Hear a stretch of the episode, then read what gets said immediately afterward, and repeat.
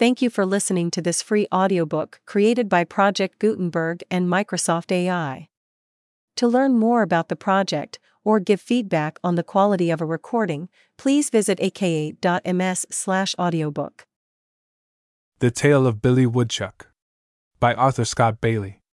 The House in the Pasture. One day, when Johnny Green tramped over the fields toward the woods, he did not dream that he walked right over somebody's bedroom.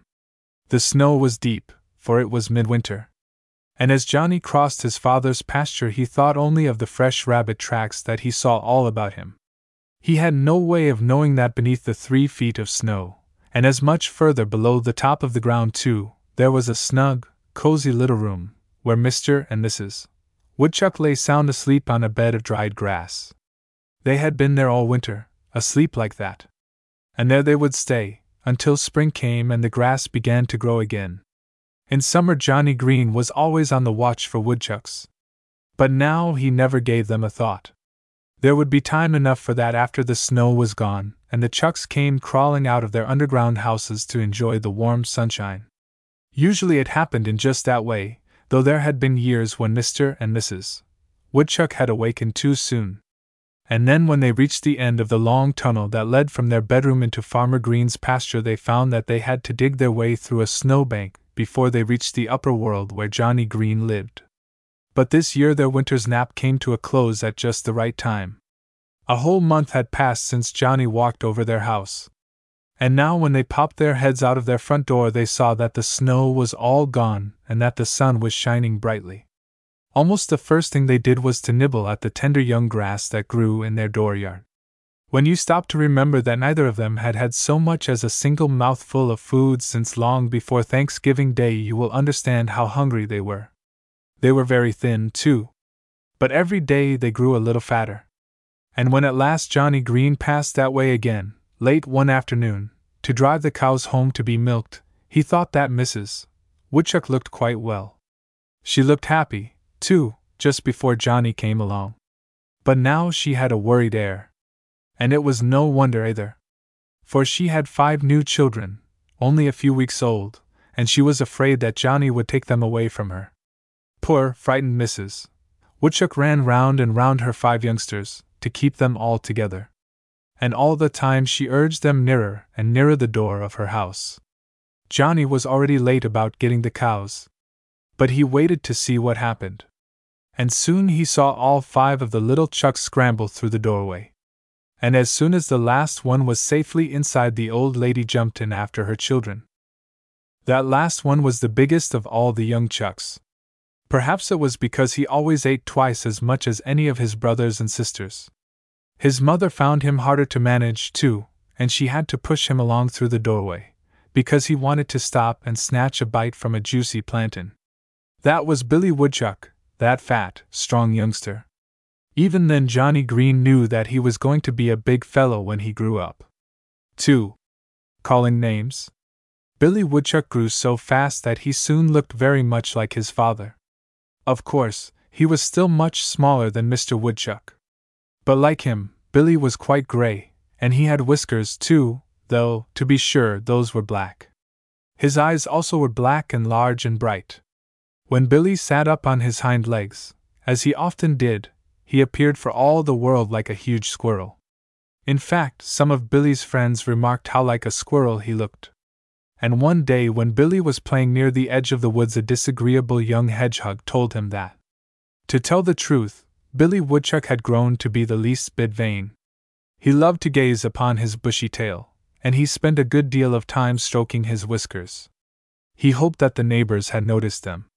Now, other people are always quick to see when anyone is silly in that way. And the young hedgehog thought that Billy Woodchuck needed taking down a peg.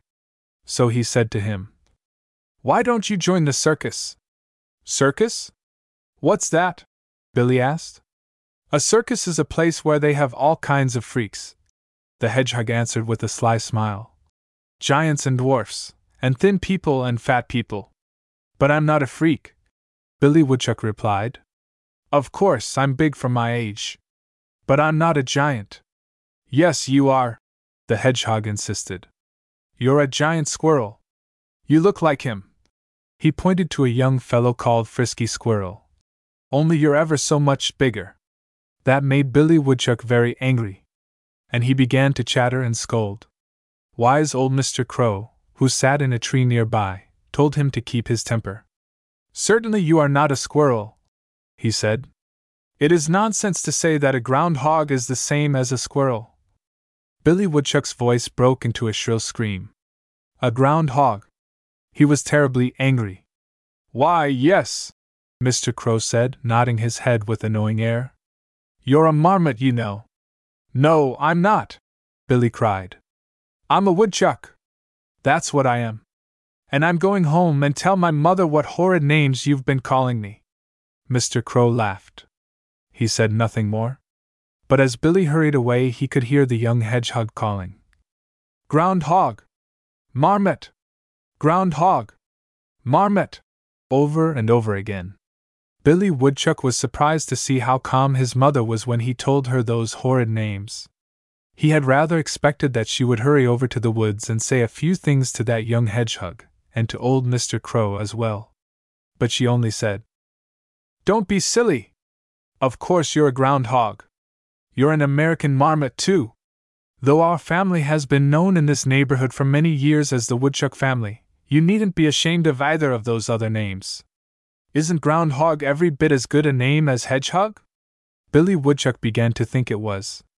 And as for marmot, that began to have quite a fine sound in his ears. Why can't we change our name to that? He asked his mother. But Mrs. Woodchuck shook her head. We are plain country people, she said. Woodchuck is the best name for us. 3. Magic. One of the first things Mrs. Woodchuck taught her children was to beware of dogs and foxes, minks and weasels, skunks and great horned owls. She often made them say the names of those enemies over and over again. For some time Billy Woodchuck was almost afraid to stir out of doors, for fear he might meet one of those creatures. But at last as he grew bigger he grew bolder too, and he began to think that his mother was just a nervous old lady. Still, when he met a fox one day at the further end of the pasture, Billy was somewhat frightened. But Mr. Fox seemed very friendly. They talked together for a while. And then Mr. Fox said, Do you like surprises? I see you do like them. Mr. Fox continued, Well, you just crawl inside that old stump over there. There's a hole in it, as you see. And in there you'll find something to surprise you.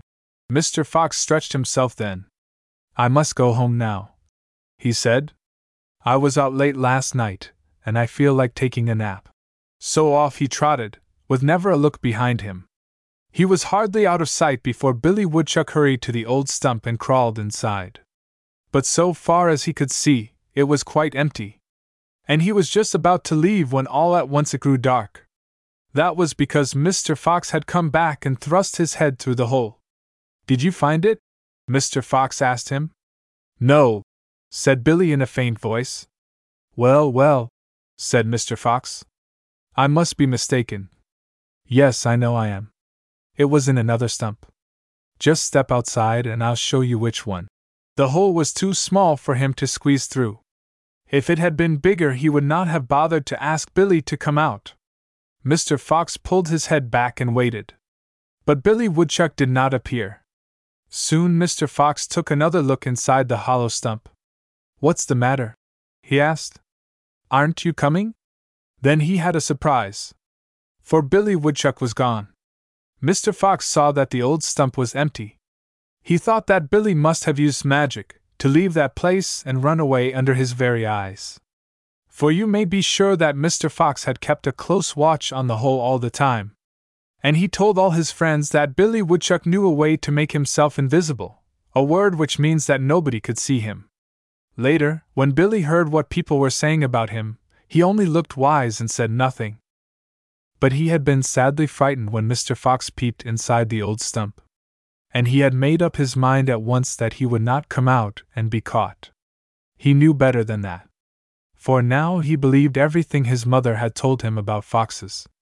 As his bright eyes looked about his prison, they soon spied a small hole which seemed to lead down into the ground. It was large enough for him to enter. And so he went right down out of sight. Billy found himself in a long tunnel, which made him think of one that led to his own home. At the other end of it he came out into daylight again, and he knew then that it was an old woodchuck's burrow, in which nobody lived any longer. And it was the back door that opened into the hollow stump. Billy Woodchuck hurried home. He thought that Mr. Fox would stay near the old stump for some time, waiting for him to come out. Although he had been so frightened, it was a good lesson for him. For he had learned that no matter how pleasant a fox might be, it was wise to have nothing to do with him. 4. The Great Horned Owl. Billy Woodchuck knew that the Great Horned Owl was a dangerous person. His mother had often told him that. But he had never yet seen the Great Horned Owl, and Billy wondered how he should know him if he should ever happen to meet him. So Billy Woodchuck went indoors and asked his mother to tell him how the Great Horned Owl looked. "He's a big fellow," said Mrs. Woodchuck. "Almost as big as the great gray owl and the snowy owl. But you can tell him from them by his ear tufts, which stick up from his head like horns." "What color is he?" Billy inquired. "Buff and black," Mrs. Woodchuck answered. "He's mottled, that means about the same as spotted," she explained. "I've heard him called the tiger among birds, but whether it's because of the spots, or because he's so fierce, I really don't know." "Maybe it's both," Billy suggested. "Perhaps," his mother said. "He has a deep voice," she continued, "and he calls hoo hoo hoo. If you heard him in the woods you might almost think it was old Dog Spot barking. But when he screams," Mrs. Woodchuck shuddered, "then you'll know him. For his scream is the most dreadful sound that was ever heard." "I wish you would scream like him once," said Billy. "Bless your heart," said his mother. "My voice may not be very sweet, but I never could screech like him." "Why doesn't Johnny Green shoot him?" Billy asked. "If he only would, the Great Horned Owl could never trouble us any more." "Why, there's more than just one," his mother exclaimed. "When I say the Great Horned Owl, I don't mean just one." "Oh," said Billy. That was different. And then he went out to play again. For a long time he couldn't get the Great Horned Owl out of his mind. Every time he heard the leaves rustle in the trees he jumped as if 40 Great Horned Owls were after him. But since nothing of the sort happened, at last he forgot all about that danger. It was late in the afternoon when a horrid call sent him scurrying off. "Hoo, hoo, hoo, hoo, hoo, hoo!" Billy Woodchuck was sure that the Great Horned Owl had found him at last. He ran a little way as fast as he could, and then he crouched down in the grass. Again came that deep, long-drawn call. It sent Billy off on another short run. And after that had happened 3 times, he was so scared that he thrust his head under a heap of dried leaves. So long as he couldn't see the Great Horned Owl, he thought that the Great Horned Owl couldn't see him. Then Billy heard his mother's voice. She was calling him. And he looked up quickly. There she was, right beside him. "Did you drive him away, Mother?" he asked. "Whom do you mean?" she inquired. "Why, the Great Horned Owl," Billy said. "I was the only one that called," she told him. "I wanted to see what you would do. And I must say, you behaved very foolishly. Don't ever cover up your head like that. First, you must try to get away. And if you should get caught, remember that your teeth are sharp. But they won't be of any use to you with your head buried under a pile of leaves." Billy Woodchuck saw that he had a great deal to learn. But he was glad that his mother had taught him that much, though he was ashamed that he had been so silly. V. Billy Stands Guard. Old Mr. Woodchuck had a great deal of time on his paws. He was always telling people how a stone once rolled off a wall on top of him and hurt his back, so he was not strong enough to do much work. On pleasant days he was usually to be found sunning himself. And often when he leaned his lame back against a tree where the sun fell squarely upon him he would fall asleep and stay there for hours at a time. Though he did no work at all, his appetite was always good. And when he heard that there were ripe apples, or lettuce, or some other dainty to be had, he always managed to get to the feast about as early as anybody else. At such times he seemed to forget how much his back hurt him. There came a day when Mr. Woodchuck dashed home on a run. At first his wife thought there must be a fox chasing him. But as soon as he caught his breath, he was so fat that running always made him puff. He told Mrs. Woodchuck that a party of his friends was going to make a raid on Farmer Green's clover field. "I'm going with them," he said. "Do you think you ought to?" she asked. "Isn't it too far? Isn't your back too lame?" Mr. Woodchuck clapped his hands to his back and groaned a bit. "They say there's nothing better for my trouble than tender young clover heads," he replied. "So I think I ought to go. What I came home for is this: we want some spry young fellow to come along with us and be a sentinel. And I'm going to take Billy. He's old enough now to make himself of some use." "I don't want him to go," Mrs. Woodchuck said. "He's only a child." "He has ears, hasn't he? And eyes?" her husband replied. "It's time he helped me a little, after all I've done for him." Billy Woodchuck was sure that he wanted to go. He was listening to every word. "What's a sentinel?" he asked. "A sentinel is a guard," his father told him. "It is his duty to sit upon a knoll and watch for men and dogs, while his friends eat the clover. And if he sees or hears a man or a dog, or any other enemy, he whistles as loud as he can. That's the danger signal. And just as soon as they hear it, all the other Chucks run away." "Please let me go, Mother," Billy begged. "It's very dangerous," Mrs. Woodchuck objected. "No danger at all," Mr. Woodchuck said.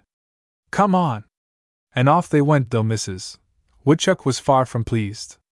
Mr. Woodchuck hurried over to a big oak, where his friends were waiting for him.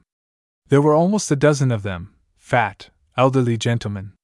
But they were very spry about reaching the clover field. Billy felt proud as a peacock when they left him alone on a knoll at the edge of the clover patch and told him to keep a sharp ear out. "And remember, at the first sign of danger you must give a loud, shrill whistle," his father warned him. Then Mr. Woodchuck hurried away. Billy could see his father and the others eating clover tops as fast as they could pull them off. And he soon began to think that they were having more fun than he was. He grew tired of sitting still in one place. And just a little distance away he noticed a clump of fine clover. As the tops waved gently in the breeze they seemed to beckon to him. Soon Billy was eating clover too. And it was so good that he forgot all about being a sentinel. He forgot all about listening for danger. And then all at once he heard a cry. "Sick him, Spot!" It was Johnny Green calling to his dog. 6. Billy forgets to whistle. When Billy Woodchuck turned around he saw that Dog Spot was coming straight toward him. Billy dropped the big clover top he was just cramming into his mouth, and he ran as fast as he could go for a little way. Then he stopped and crouched low in the thick clover.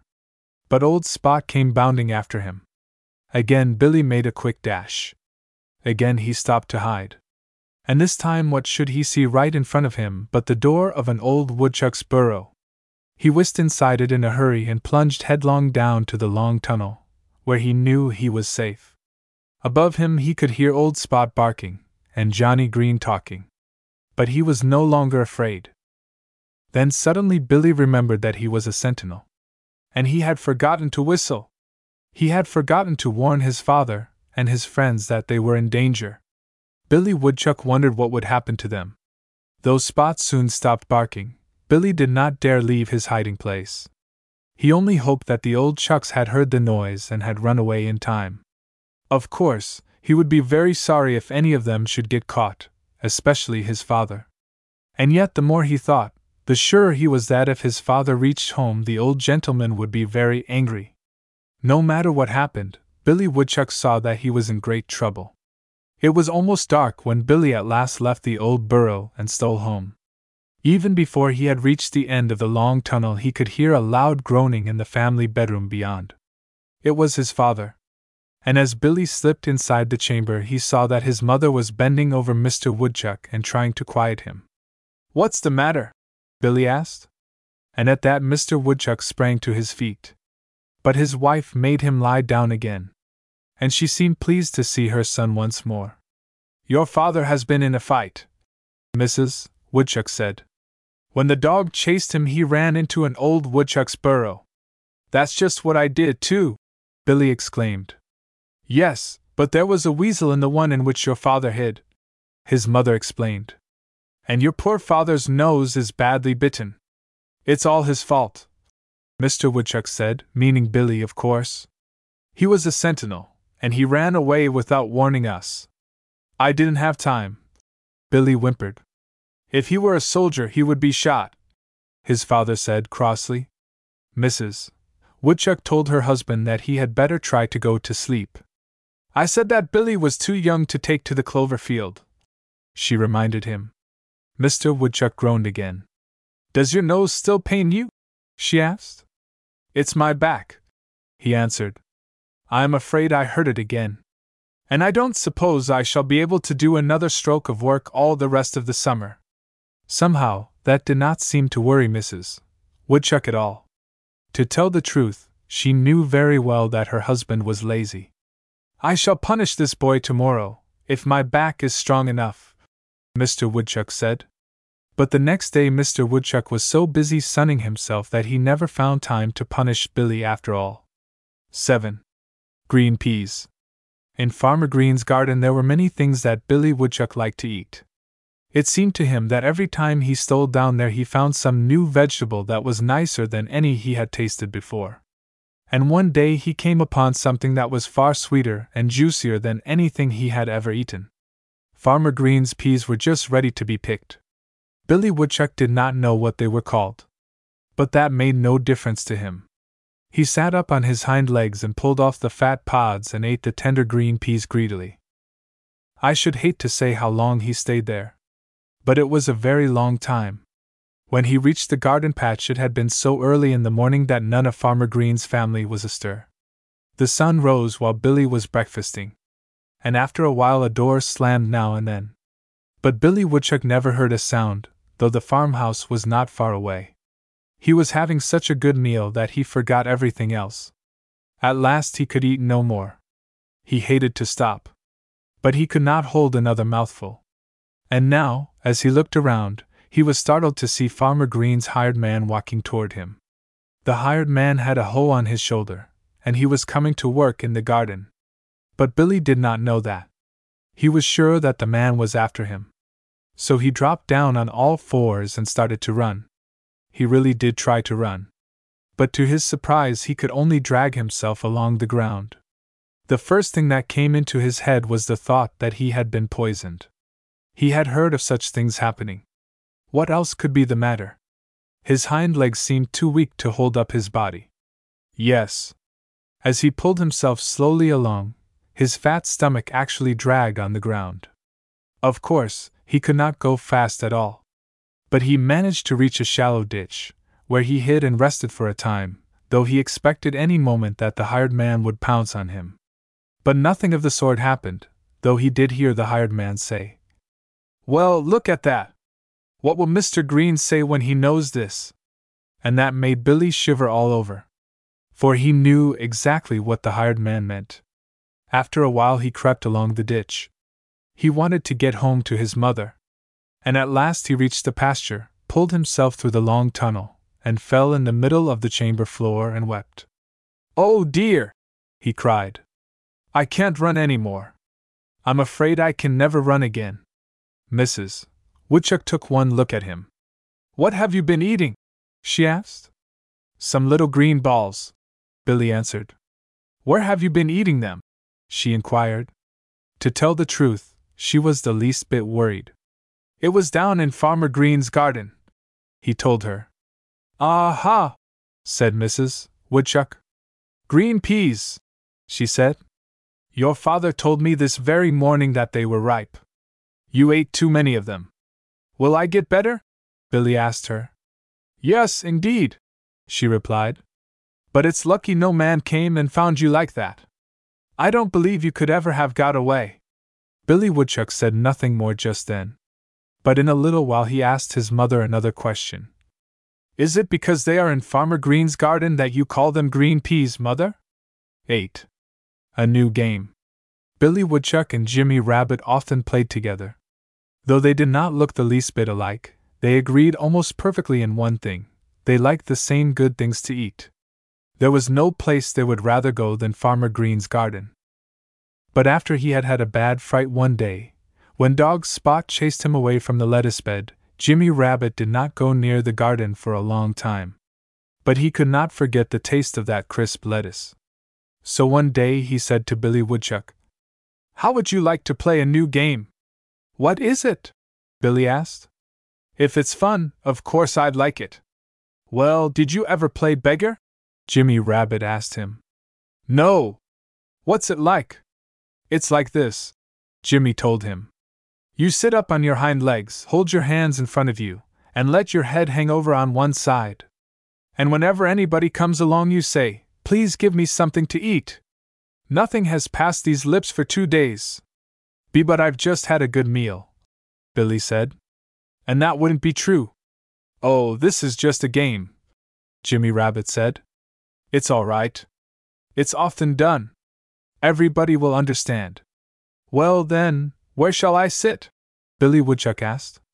"I'd advise you to go down near Farmer Green's garden," said Jimmy. "There are so many people passing that way. I'll wait here for you. And when you get enough food given you, you can bring it right back here and I'll help you carry it home." Billy Woodchuck thought that was very kind. So down he went toward Farmer Green's garden. And near the fence, beside the bridge across the brook, where the field people often passed, he sat up just as Jimmy Rabbit had told him to. Pretty soon he saw old Aunt Polly Woodchuck come along with a basket full of goodies which she had gathered in the garden. "Please, ma'am, I'm hungry," Billy said. "Nothing has passed my lips for a whole week." He thought, a week sounded far better than 2 days. Now, Aunt Polly was a very old lady and almost blind. She could not see how Billy's fat side stuck out. And though she stopped and looked at him closely, she did not know him, for all he was the son of her own nephew. My, she said. "How hungry you must be! Here, you just take this basket and go right home and have a good meal. I live way over there under the hill. And you can bring my basket home tonight." Billy Woodchuck thanked her. He felt somewhat ashamed to take the peas and lettuce and apples and clover heads. But he remembered it was only a game. And Jimmy Rabbit had said it was all right. Old Aunt Polly Woodchuck trudged back to the garden again. And Billy hurried back to the place where Jimmy Rabbit was waiting. "See what I've brought," he said proudly. "Now you take hold of the other side of the basket, and we'll carry it home to my mother." "I wouldn't do that if I were you," said Jimmy Rabbit. "Why not?" asked Billy. "Well, I just wouldn't. I forgot to remember that it's bad luck not to sit right down and eat whatever's given you like this. And you don't want to have bad luck." Billy Woodchuck was sure he didn't. "All right then," said Jimmy Rabbit. "And they say it's bad luck if you leave a single scrap uneaten. So I'll sit down too and help you." 9. At Aunt Polly's. After Jimmy Rabbit and Billy Woodchuck had eaten the very last goodie in old Aunt Polly Woodchuck's basket, Jimmy said that he must hurry away at once. "Don't you want to go with me while I take her basket home?" Billy asked him. "I'd like to, but I can't," said Jimmy. "The basket's light, anyway. You won't have any trouble carrying it." And that was the truth. "If you want to play beggar again tomorrow, perhaps I can meet you here once more," Jimmy added. "I'm always glad to help a friend, you know." And then he hopped away. Billy Woodchuck trotted over to Aunt Polly's house under the hill. He hoped the old lady hadn't reached home yet, for he was afraid she might know who he was the next time she saw him. Luckily, she had not returned. And Billy left the basket just outside the door of her sitting room and was hurrying back through her neat tunnel when he heard voices. And sure enough, as he crawled out of Aunt Polly's front door, there sat the old lady herself. And with her was Billy's own mother, who had come over to pay a call upon Aunt Polly and ask after her rheumatism. "Well, if here isn't that poor little lad right now!" Aunt Polly exclaimed, the minute she saw Billy Woodchuck. "He's just after bringing home my basket, I know." She had been telling Billy's mother about the starving youngster she had found. "So this is the young beggar, is it?" Mrs. Woodchuck said. "I must say he looks very fat for a person who has had nothing to eat for a week." Aunt Polly felt of Billy's pudgy sides. "Dearie me! He doesn't seem thin, exactly," she agreed. but you must remember he has just had one good meal." "No doubt," said Mrs. Woodchuck. "And it's the fourth, at least, that he's had today." "You don't say so! You know him, then?" asked Aunt Polly. "I'm ashamed to say I do," Mrs. Woodchuck answered. "I never thought I should be the mother of a beggar. But I see that I am. It can't be helped this time. But I know how to keep it from happening again." She took hold of Billy's ear. "Come home with me, young man," she said. Billy Woodchuck began to whimper. "It was just a game," he cried. "We were only playing. We were having fun. We?" "How many were there of you?" his mother asked. "Two of us, me and Jimmy Rabbit." Mrs. Woodchuck was too upset to notice that Billy said "me" when he ought to have said "I." "I'd like to have Jimmy Rabbit's ear in my other hand," she told Aunt Polly. Uncle Jerry Chuck. Not only Mr. Woodchuck, but his friends as well, were angry with Billy, because he forgot to whistle a warning to them when Dog Spot caught them in the clover patch. And whenever they met Billy Woodchuck anywhere, they would scold at him, and tell him that he was a heedless, careless boy. "It will be a long time before you have another chance to be a sentinel and listen for danger," Uncle Jerry Chuck told him. After he heard that, there was nothing that Billy wanted to do so much as to stand guard again. Before, he had been happy and contented. But now that he learned that there was something he mightn't do, he knew he should never be satisfied until he did it. Every day Billy went to one of his father's friends and asked him if he didn't want somebody to listen for him. But they all told him that he was a good-for-nothing rascal and bade him be off. Finally Billy went to Uncle Jerry Chuck's house and fairly begged the old gentleman to let him do some listening. The sly old gentleman had been waiting for just that thing. He was very fond of taking naps in the sunshine, and he wanted to find some youngster like Billy, with sharp ears, to stay near him while he slept and waken him in case some enemy should see him. Now, if Uncle Jerry had been willing to pay them, he might have found plenty of first-class listeners. But he was stingy.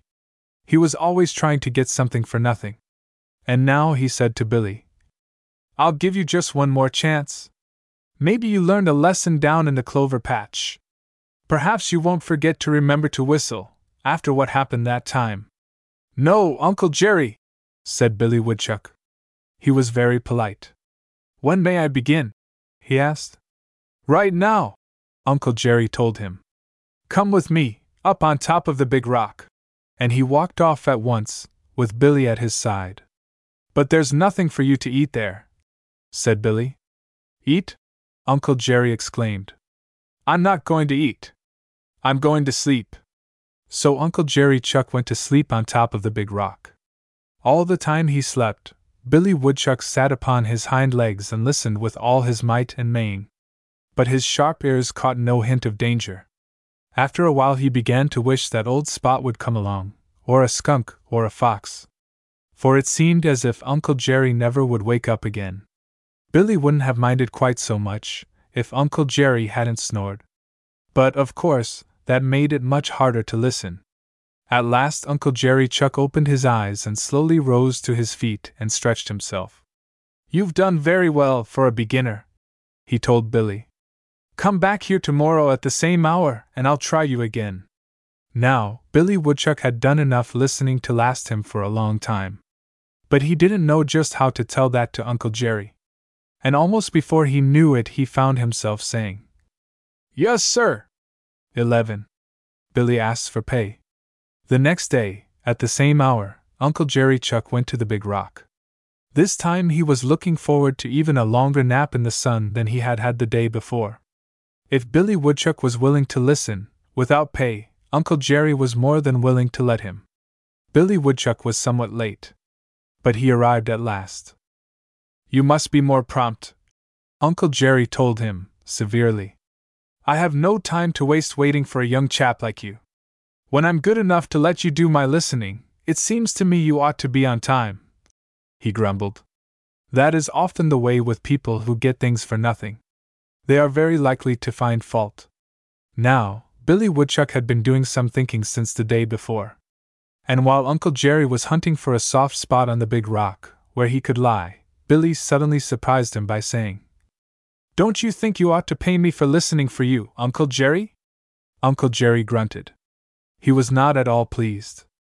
"This is not a good time to speak of pay," he said. "I am so sleepy that I can hardly keep my eyes open. However, I'll see what I can do for you, after I've had my nap." And then he fell asleep, and snored ever so much louder than he had the previous day. He slept longer, too. And by the time he awakened, Billy Woodchuck was quite worn out, and ready to fall asleep himself. This time Uncle Jerry did not wait to stretch himself. As soon as he opened his eyes, he leapt to his feet and started off. "Meet me here tomorrow at the same hour," he ordered. "But you haven't paid me for today," Billy Woodchuck cried. Uncle Jerry stopped. "I declare, I'd forgotten all about that," he said.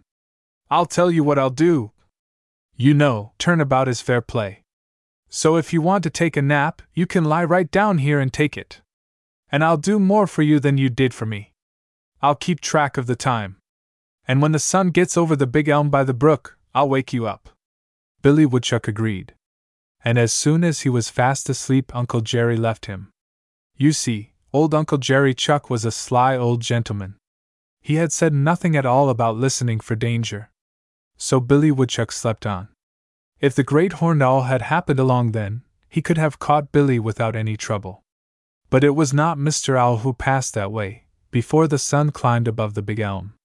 Though someone did spy Billy, as he lay there sleeping. Who do you suppose it was? 12. What Jimmy Rabbit saw. It was Jimmy Rabbit who came along and caught sight of Billy Woodchuck, sound asleep on top of the big rock. Jimmy was surprised. It seemed to him that it was a very careless thing to do. And while he was wondering whether he would just waken Billy, or play some trick on him, he saw Uncle Jerry Chuck come puffing up the hill and go to Billy and give him a good, hard shake. Billy Woodchuck at once jumped up, rubbing his eyes to get the sleep out of them. And Uncle Jerry started to waddle down the hill. But before he had gone far he turned around, and Jimmy Rabbit heard him call. "Remember! Tomorrow at the same hour!" Jimmy wondered what he meant. He waited till Uncle Jerry was out of sight, and then he stepped out from behind the blackberry bush where he was hiding and hopped over to the big rock. "Hello, Billy," he said. "What's going on tomorrow?" "I listen, while Uncle Jerry sleeps," Billy explained. "And then, after he's had his nap, I sleep while he listens." "Oh ho," said Jimmy Rabbit. "And where does he listen, if I may be so bold as to ask?" So long as he put his questions like that, Jimmy Rabbit always seemed to think that he could ask anyone anything he wanted to. "Why, he listens here," said Billy. "What makes you think so? Did he say he would?" "Yes, sir, and no. He said he would wake me up at this time," said Billy. "But of course he was right here all the while." "Of course he was not," said Jimmy. "When I first came along, you were all alone. And pretty soon I saw Uncle Jerry come up the hill and shake you. I tell you, it's lucky for you nothing happened, while you were taking your nap." Billy Woodchuck saw that he had been tricked. And he was very angry. He was so angry that he wanted to run straight down to Uncle Jerry's house and tell him just what he thought about him. But Jimmy Rabbit said, "No." He knew something better to do than that. "Let's see," he said. "Didn't I hear Uncle Jerry mention something about tomorrow at the same hour?" he asked. "Why, yes." Billy Woodchuck was so angry that his teeth were chattering and clattering, and he found it very hard to talk. "Well then, you just lie low until tomorrow. Meet him here. Let him fall asleep. And then we'll teach him a good lesson." Billy liked that idea. He liked it so well that he could hardly wait for tomorrow to come. 13. A joke on Uncle Jerry. Well, the third day Uncle Jerry Chuck once more climbed to the top of the big rock to take his nap in the sun, and this time Billy Woodchuck was there ahead of him. "Good," said Uncle Jerry. "I see you're trying to do better. You're not late today. Now keep a sharp ear out while I'm asleep. And don't forget to give a loud whistle the moment you hear the least noise that sounds like—" He was asleep even before he finished what he had started to say. And after taking a good look at him, Billy Woodchuck tiptoed away to a spot where he saw two long ears sticking out from behind a clump of milkweed. "Is he asleep?" Jimmy Rabbit whispered. "Yes," said Billy. "Then help me carry these pots of paint up where that old fraud is," said Jimmy Rabbit. Billy Woodchuck obeyed. There was a pot of black paint and a pot of white. And besides all that, Jimmy had a whole armful of Indian paintbrush, which grew thick in Farmer Green's pasture. He gave Billy Woodchuck a brush. "Now," he whispered, "we'll paint this old fellow black." Between them they soon covered Uncle Jerry Chuck with a thick coat of the black paint. And then Jimmy Rabbit stood off and squinted at the sleeper. "So far, so good," he said. "And now for the last touch of all. This has to be put on with care, so I shall do it myself." And Billy Woodchuck watched him while he painted two broad, white stripes the length of Uncle Jerry's back. They began on the top of his head, so close together that they made just one line, and ended far apart, on either side of his tail. "There!" Jimmy Rabbit whispered, when he had finished. "Does he look like anyone you know?" "He looks exactly like Henry Skunk's father," said Billy Woodchuck. And he backed away. He was afraid of the skunk family. "What are we going to do now?" Billy asked. "First of all, we'll hide these pots of paint," said Jimmy. And as soon as they had done that, Jimmy added, "Go up on the rock, whistle as loud as you can, and then run. I'm going to hurry down the hill and see the fun." Billy Woodchuck did exactly as he was told. And in no time at all his shrill whistle had awakened Uncle Jerry Chuck. The old gentleman sprang up. He saw Billy, scurrying toward home. And without so much as a glance behind him to see what the danger might be, Uncle Jerry tore down the hill. He didn't know what was chasing him, but he was sure there was something. On the way home he met Billy Woodchuck's father. And when Mr. Woodchuck saw him he fell right over backward, he was so frightened. For he, too, was afraid of the skunk family. Uncle Jerry thought that was queer. But he didn't stop. He ran into his house. And there another queer thing happened. The moment his wife caught sight of him she gave a scream and rushed out of the back door. And for a long, long time after that there wasn't one of Uncle Jerry's family or his friends who would have anything to do with him. He noticed another strange thing, too. Jimmy Rabbit and Billy Woodchuck were always following him. And whenever Uncle Jerry turned around quickly he was sure to catch them laughing. But whatever the joke was, he never could see it. 14. Mr. Fox has an idea. It was so long since Mr. Fox had tried to catch Billy Woodchuck in the hollow stump that Billy had begun to forget his fear of that sly fellow. And so when he met Mr. Fox in the woods one day, Billy did not run as he had often done before. To be sure, he did not go too near Mr. Fox. And while they talked, Billy watched the sharp-nosed gentleman with one eye, and the other eye he kept on a hole in the stone wall nearby. If Mr. Fox should come too close, Billy was ready to dive into that hole, where Mr. Fox could not reach him. No one could have been pleasanter than Mr. Fox. "I'm so glad to meet you," he said. "You're just the person I want to see. I've been told you are very musical." Billy Woodchuck didn't know what he meant. But he did not say so. "Yes," Mr. Fox went on. "They say you are the best whistler in Pleasant Valley."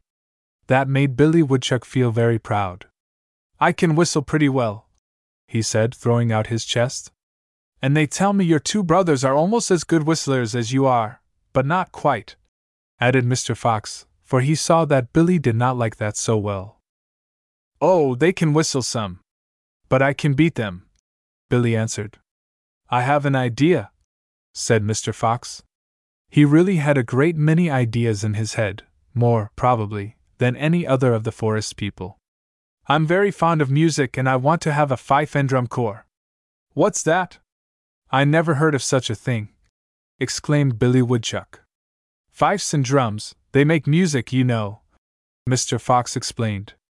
"Now, everybody knows that old Mother Grouse's sons are famous drummers." Billy agreed that that was true. He had often heard the Grouse boys drumming in the woods. "I've already spoken to them. And they are asking me every day when we are going to begin to practice," Mr. Fox continued. but I couldn't think of any fifers until I happened to remember about you and your brothers. I don't know how to play a fife," said Billy. "I've never even seen one." "Oh, that's nothing. You can hold a stick up to your mouth, and wriggle your fingers, and whistle. No one will know that you are not playing a fife. It will sound just the same. And the music will be just as sweet." Mr. Fox smiled at Billy. And Billy smiled at him. "Good," said Billy. "Will you bring the drummers to my house?" "Well, no. Not just yet," said Mr. Fox.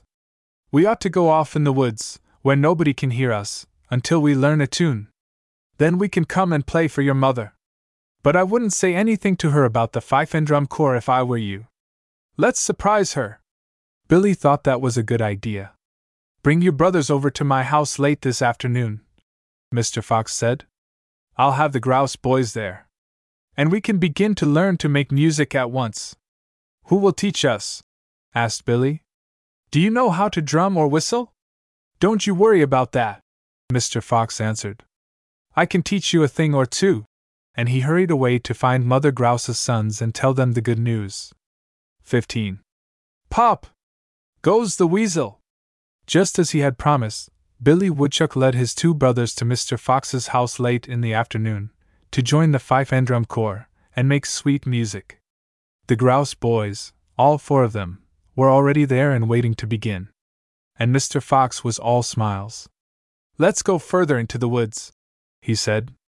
"I know a fine place, where we won't be disturbed." He had noticed that old Mr. Crow was sitting in the top of a tall elm, and he did not care to have the old gentleman see what was going on. So they followed Mr. Fox. And after a while he stopped close by a broad brook. He told Billy and his brothers just where to stand, and how to hold their short sticks so they would look like fifes. The Grouse boys perched themselves high up on the trunk of a dead tree, which had fallen against a big oak and lay slanting between the oak and the ground. "Come right down here," Mr. Fox said to them.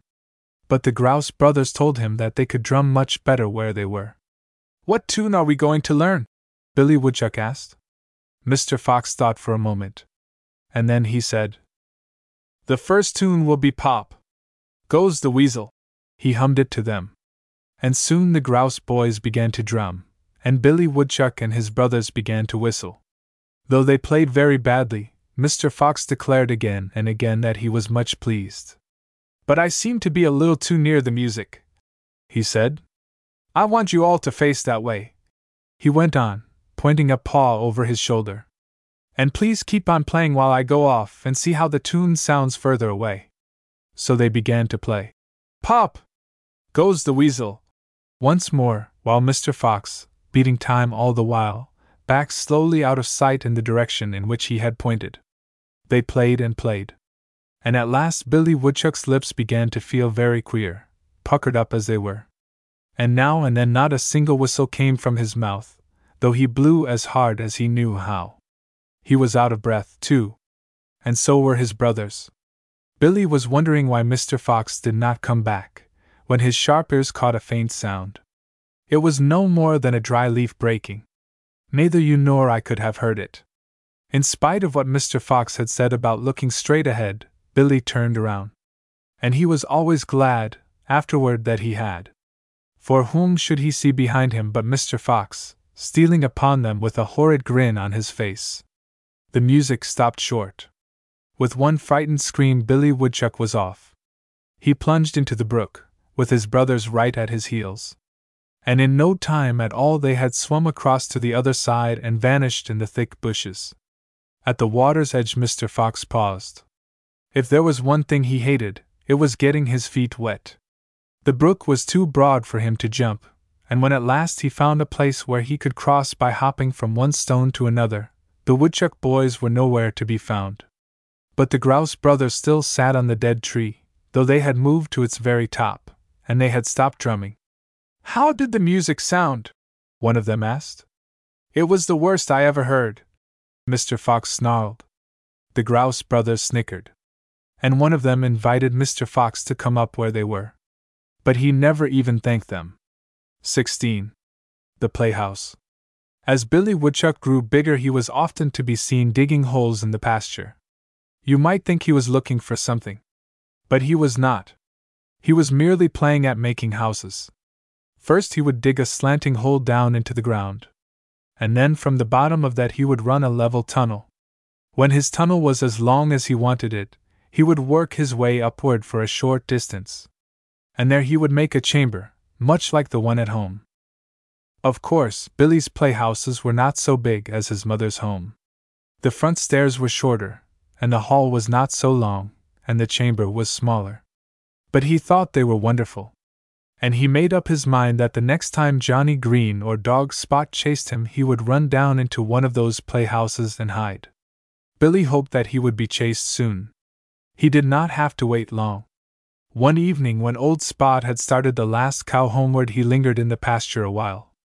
If there was one thing he liked, it was chasing woodchucks. When Billy Woodchuck caught sight of Spot, sniffing along the ground, he climbed up on a hummock, so that Spot could see him, and gave a loud whistle. It didn't take old Spot long to see Billy. And as soon as he spied him, he made a dash for him. That was exactly what Billy Woodchuck wanted. He waited as long as he dared. And then he made off like a gray streak toward his newest house. Old Spot saw his bushy tail disappear through the front door. And Spot looked down into the darkness and called Billy a few names. He pawed and scratched at the door, too. But he was no such digger as Billy Woodchuck. And after a while he grew tired of staying there and went away. That night, after Billy Woodchuck went home, he boasted about his newest playhouse. "It's exactly as good as this one," he bragged. "Today old Spot chased me, and I ran into my house and he never touched me. After this I'm always going to hide there." Billy's brothers and sisters thought he was very clever. But his mother said, "I want to see that playhouse. Tomorrow you may show it to me." That pleased Billy. It made him feel prouder than ever. And the next morning he was up bright and early. Sometimes he was very slow about dressing, because he stopped to play. And that made him late to breakfast. But this morning he was even ahead of time. As soon as Mrs. Woodchuck had finished her meal of plantain leaves, Billy reminded her that she had promised to look at his playhouse. She followed him through the front door that he had made, walked to the end of the tunnel, and into the tiny chamber. Once inside that room, Mrs. Woodchuck took one quick look all around. And then she turned and ran out as fast as her short legs would carry her, calling all the time to Billy to hurry. When she reached the open air, Mrs. Woodchuck had to sit down and fan herself, she was so excited. "Why did you come out so soon, and so fast?" Billy asked her. "That's nothing but a trap," his mother said. "You haven't built any back door. And if a weasel or a mink or a snake should come in after you, there you'd be, with no way to escape. I haven't had such a fright for years." Billy Woodchuck looked foolish. He had never once thought about a back door. But after that he never forgot to build one. He saw that a back door was something that every house ought to have. 17. Billy brings the doctor. Billy Woodchuck was alarmed. His mother had come home very ill. At least, that was what Billy thought. It was a warm summer's day, but Mrs. Woodchuck seemed to be freezing with cold. Her teeth chattered so hard that the sound filled the whole house. And when Billy asked her what was the matter with her, she did not say a word. Then he was sure she was ill, for she was a great talker. This was the first time he had ever seen her when she could not speak. Now Mr. Woodchuck was not at home, and none of the children knew what to do. So Billy left the house and hurried over to find Aunt Polly Woodchuck, an old lady who was a famous herb doctor. Woodchucks for miles around came to see her when they were not feeling well. And she would give them a peppermint leaf to chew, or some tansy, or maybe a drink of catnip tea. And everybody said that her medicines never did anyone a bit of harm. Luckily, Billy found Aunt Polly at home. And he quickly told her about his mother. "You say her teeth chatter?" the old lady asked. "Yes, Aunt Polly." "Do they make a clattering noise?" "Yes, Aunt Polly." Aunt Polly Woodchuck nodded her head wisely. "I thought so," she said. "It sounds to me like chills and fever. I'll go right back with you and see what I can do to help her." So Aunt Polly and Billy started off together. Though he carried her basket of herbs, they could not go very fast, for the dear old lady was half blind. But at last they reached Billy's home. And there they found his mother, sweeping the floor as spryly as if she had never known a sick day in her whole life. "I see you're feeling better," said Aunt Polly. "Your son told me you were ill and I came right over." Mrs. Woodchuck thanked her, and then she sent all the children out to play. As soon as they had left the room, she said to Aunt Polly, "I wasn't ill at all. I am ashamed to say that I was just angry. And since you are a near relation of ours, I'll tell you the reason. I'll tell you what happened. Yesterday Johnny Green dropped a big stone through our front door. It almost filled the end of my hall, so I could hardly squeeze past it. And this morning I asked Mr. Woodchuck to help me dig around the stone. But he said his rheumatism was so bad that he couldn't do a bit of work.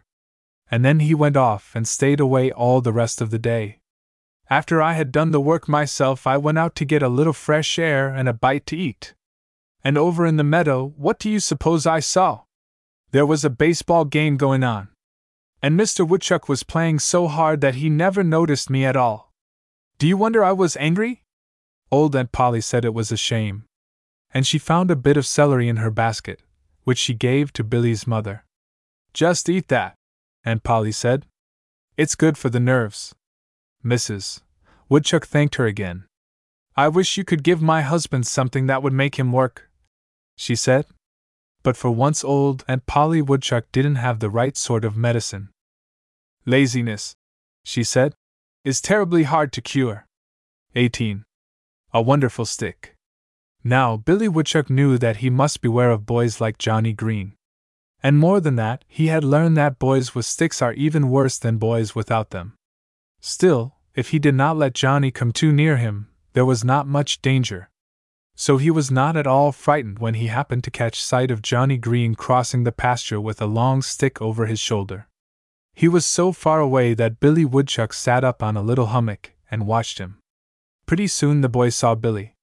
And the moment he spied him, he stopped and pointed the long stick at the plump young chuck. That made Billy Woodchuck smile. He was not the least bit afraid.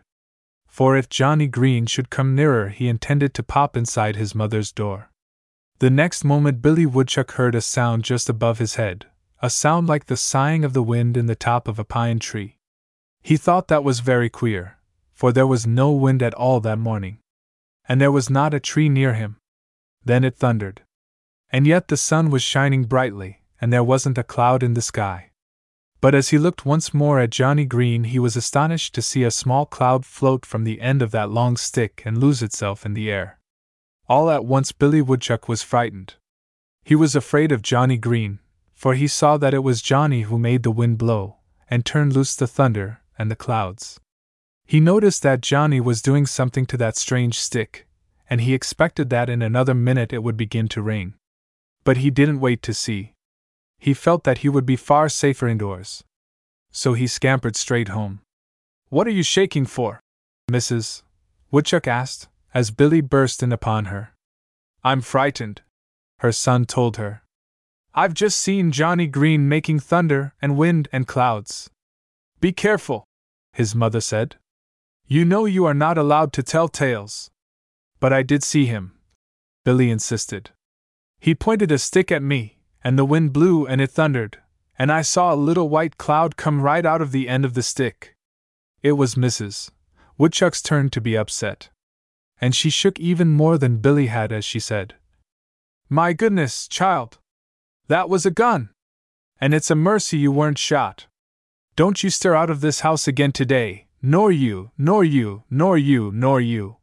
she repeated, pointing to each of her other children.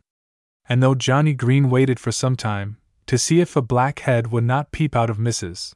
Woodchuck's front door, nothing of the sort happened until after the sun had set and the cows had all gone home for the night. And by that time Johnny Green was eating his supper. 19. Mr. Woodchuck moves. Mr. Woodchuck was annoyed. And he had good reason to be. The weather was fine and he had planned to spend the whole day sunning himself on a big rock not far from his own dooryard. but he had scarcely found a comfortable seat for himself, after finishing his breakfast, when he caught sight of Farmer Green and his hired man coming across the fields. They were headed straight for the pasture, and Mr. Woodchuck began to complain so loudly about his rest being disturbed, and how mean it was of Farmer Green to come poking about other people's dooryards, that Mrs. Woodchuck came to her door to see what had happened. As soon as she saw those men, she called her children all home. It was too bad. But until the intruders had gone, their underground house was the best place for the whole Woodchuck family. Mr. Woodchuck alone lingered in the doorway. He made up his mind that he would not go inside until he had to, anyhow. A little later there came a terrible noise like a clap of thunder. Even in their house down there in the ground, Mrs. Woodchuck and her children felt the walls shake. "What can have happened?" she asked her husband. He had come in somewhat out of breath, soon after that frightful sound. "It seems to be a new kind of gun," he said, "though I didn't notice that the men brought one with them. It went off close to an old stump, and you should have seen the wood and dirt fly. The noise has given me a headache. That is why I came into the house." Now Mrs. Woodchuck knew him very well, and though he tried not to let her know it, she saw that he was scared. But she did not mention that to him. There were the children, you know. She didn't want them to be frightened. Now and then that booming, roaring, thundering sound would burst upon their ears again, and the earth would rock. Each time that happened, Mrs. Woodchuck would go to her back door, where she could not be seen easily, and peep out. And what she saw filled her with fear. Mr. Woodchuck did not help to make the day any pleasanter, for he was forever complaining about his lame back.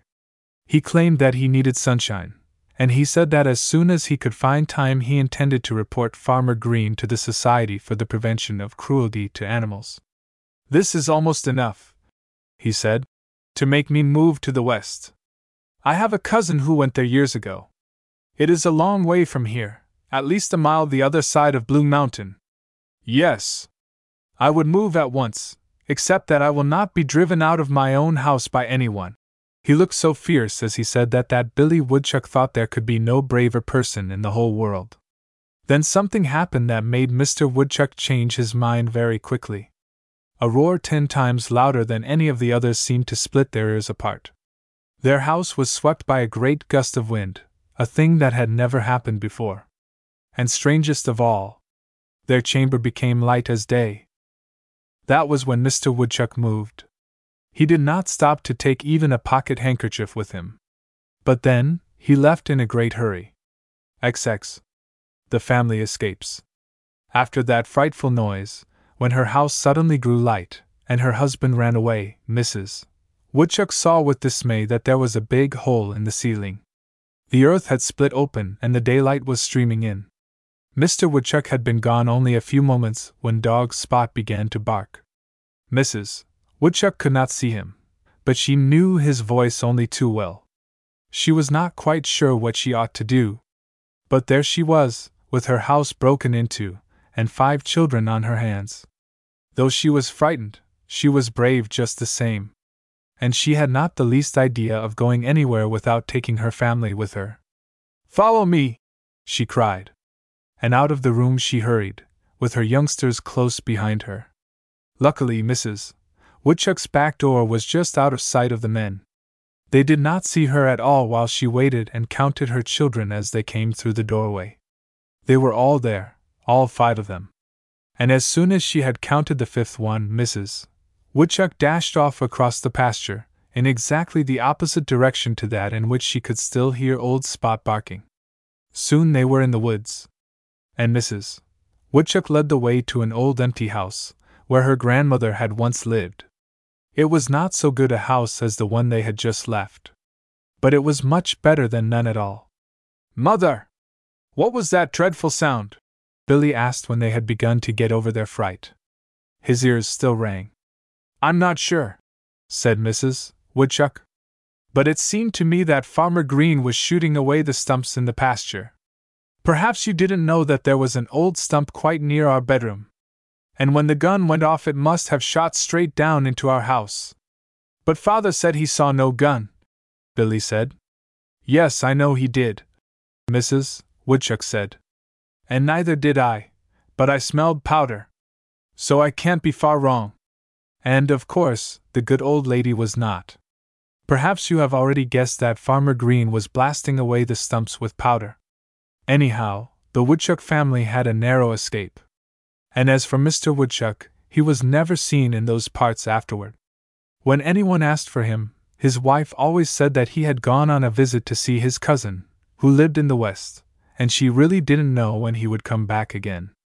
He didn't tell me that, she would explain, for he left in a great hurry. But I am looking for him every day. The house is so quiet without him. And that was quite true. For you see, Mr. Woodchuck was always groaning and complaining about his health. Perhaps it agreed with him better where he went. 21. At home in the woods. Mrs. Woodchuck was not so sorry, after all, that she had to leave her home in the pasture. You see, she always moved twice a year anyhow. Every fall she went into the woods to live, and every spring she returned to Farmer Green's pasture. And every time that Mrs. Woodchuck moved, she made a new house for herself. To be sure, there were plenty of Chucks that never went to all that trouble. They were the lazy kind. They just hunted around till they found an old, empty house, and then they moved in and made themselves right at home. But that was not the way of Billy Woodchuck's mother. She wanted everything neat and clean. You remember that when Farmer Green blasted away the old stump near Mrs. Woodchuck's bedroom, he tore a hole in the very roof of the house. And Billy and his mother and his brothers and sisters went into the woods and spent the night in a house where his great-grandmother had once lived. Mrs. Woodchuck said it would do, until she could dig a new one. The very next morning she started to work. And all her children helped her. Billy told his mother that they ought to build the back door first of all. You see, he remembered what his mother had taught him, early in the summer, when he made his playhouses. "Nonsense," she said. "Of course, we must have a back door. But we must dig it from the inside up, and not from the outside down." And she explained that when you build a door by digging down into the ground, there's always a heap of dirt about it, which anybody can see. But when you are out of sight in your tunnel, you can dig right up to the top of the ground and make a small, round door, beneath a hummock of grass, or a stone, or a stump. People must have very sharp eyes to see a back door that's made in that way, for the dirt all falls inside your house. With all the help she had, Mrs. Woodchuck's new house was soon finished. But it was done none too soon. She had hardly carried in clean grass for the beds, when her children began to feel very sleepy. At least, all of them except Billy. He was just as wide awake as his mother. Even after his brothers and sisters had been tucked up for their winter's nap, he was as spry as anything. And he told his mother that he was not going to spend the winter sleeping. "Jimmy Rabbit says that it's great fun to play in the snow," he said. Mrs. Woodchuck couldn't help smiling, for at that very moment Billy was yawning as wide a yawn as you ever saw on a young Chuck's face. Though he didn't know it, he was already growing drowsy. And his mother knew very well that no matter how much he wanted to stay awake, in a short time he would be sound asleep. Though Jimmy Rabbit came to Billy's house the very next day and called to him, he never came out at all. 22. Groundhog Day. Billy Woodchuck had been asleep for a long, long time. The world above was white with snow. But no matter how hard the cold winter winds might blow, or how heavily the snow fell, in their underground chamber Mrs. Woodchuck's family were snug and warm in their beds. At last, one day late in the winter, Billy heard someone moving about. He was so drowsy that at first he didn't stir. But finally he opened an eye and saw that it was his mother who had disturbed him. "What is it, mother? Has spring come?" Billy asked. "No, my child," she answered. "At least, I do not know that it has." "Then why are you getting up?" Opening both his eyes, Billy was surprised to see that Mrs. Woodchuck was putting on the warmest clothes she had. "You're not going out of doors, are you?" he inquired. His mother was already drawing on a pair of thick, red mittens. "Yes," she said. "This is Groundhog Day and I must go out and see what the weather is like." "But I thought every day was Groundhog Day for us," Billy replied. Well, you might say that it is, she agreed. But this is different. Today is what men call Groundhog Day. May I come with you? He asked. By this time he was wide awake. Mrs. Woodchuck looked at him somewhat doubtfully. Young groundhogs like you aren't supposed to go out this time of year, she said. It's still quite cold, you know. Please, Mother. Well, you must wear plenty of warm clothing, his mother told him. And she gave him so many coats to put on that Billy would not have known himself if he had looked in the surface of the brook. Of course, he couldn't do that anyhow, then, for the brook was covered with ice. When Billy was ready, they stole out of the room, leaving the other children sound asleep. Phew, said Billy Woodchuck when they stepped outside at last. How cold it is! The sun was shining brightly, for all the air was so chilly. And Billy had a fine time chasing his shadow around the pasture. But he never could quite catch it. Sometimes he thought he was going to. But whenever he made a pounce at it, his shadow moved just as quickly. And then he had to begin all over again. We'd better go in, Mrs. Woodchuck said at last. And she looked down rather sadly at her own shadow, as if something had disappointed her. Oh no, Billy pleaded. Let's stay out a while longer. It's too cold, his mother answered. But just look at the sun. It's as bright as can be. And I'm not a bit sleepy. Besides, I think spring will come now, maybe tomorrow. But Mrs. Woodchuck knew better. There'll be 40 more days of winter, she said. How do you know that? He asked. It's the rule, she explained. If we had not seen our shadows, that would mean that spring was here, and I would wake up your brothers and sisters. But there are our shadows, as plain as can be.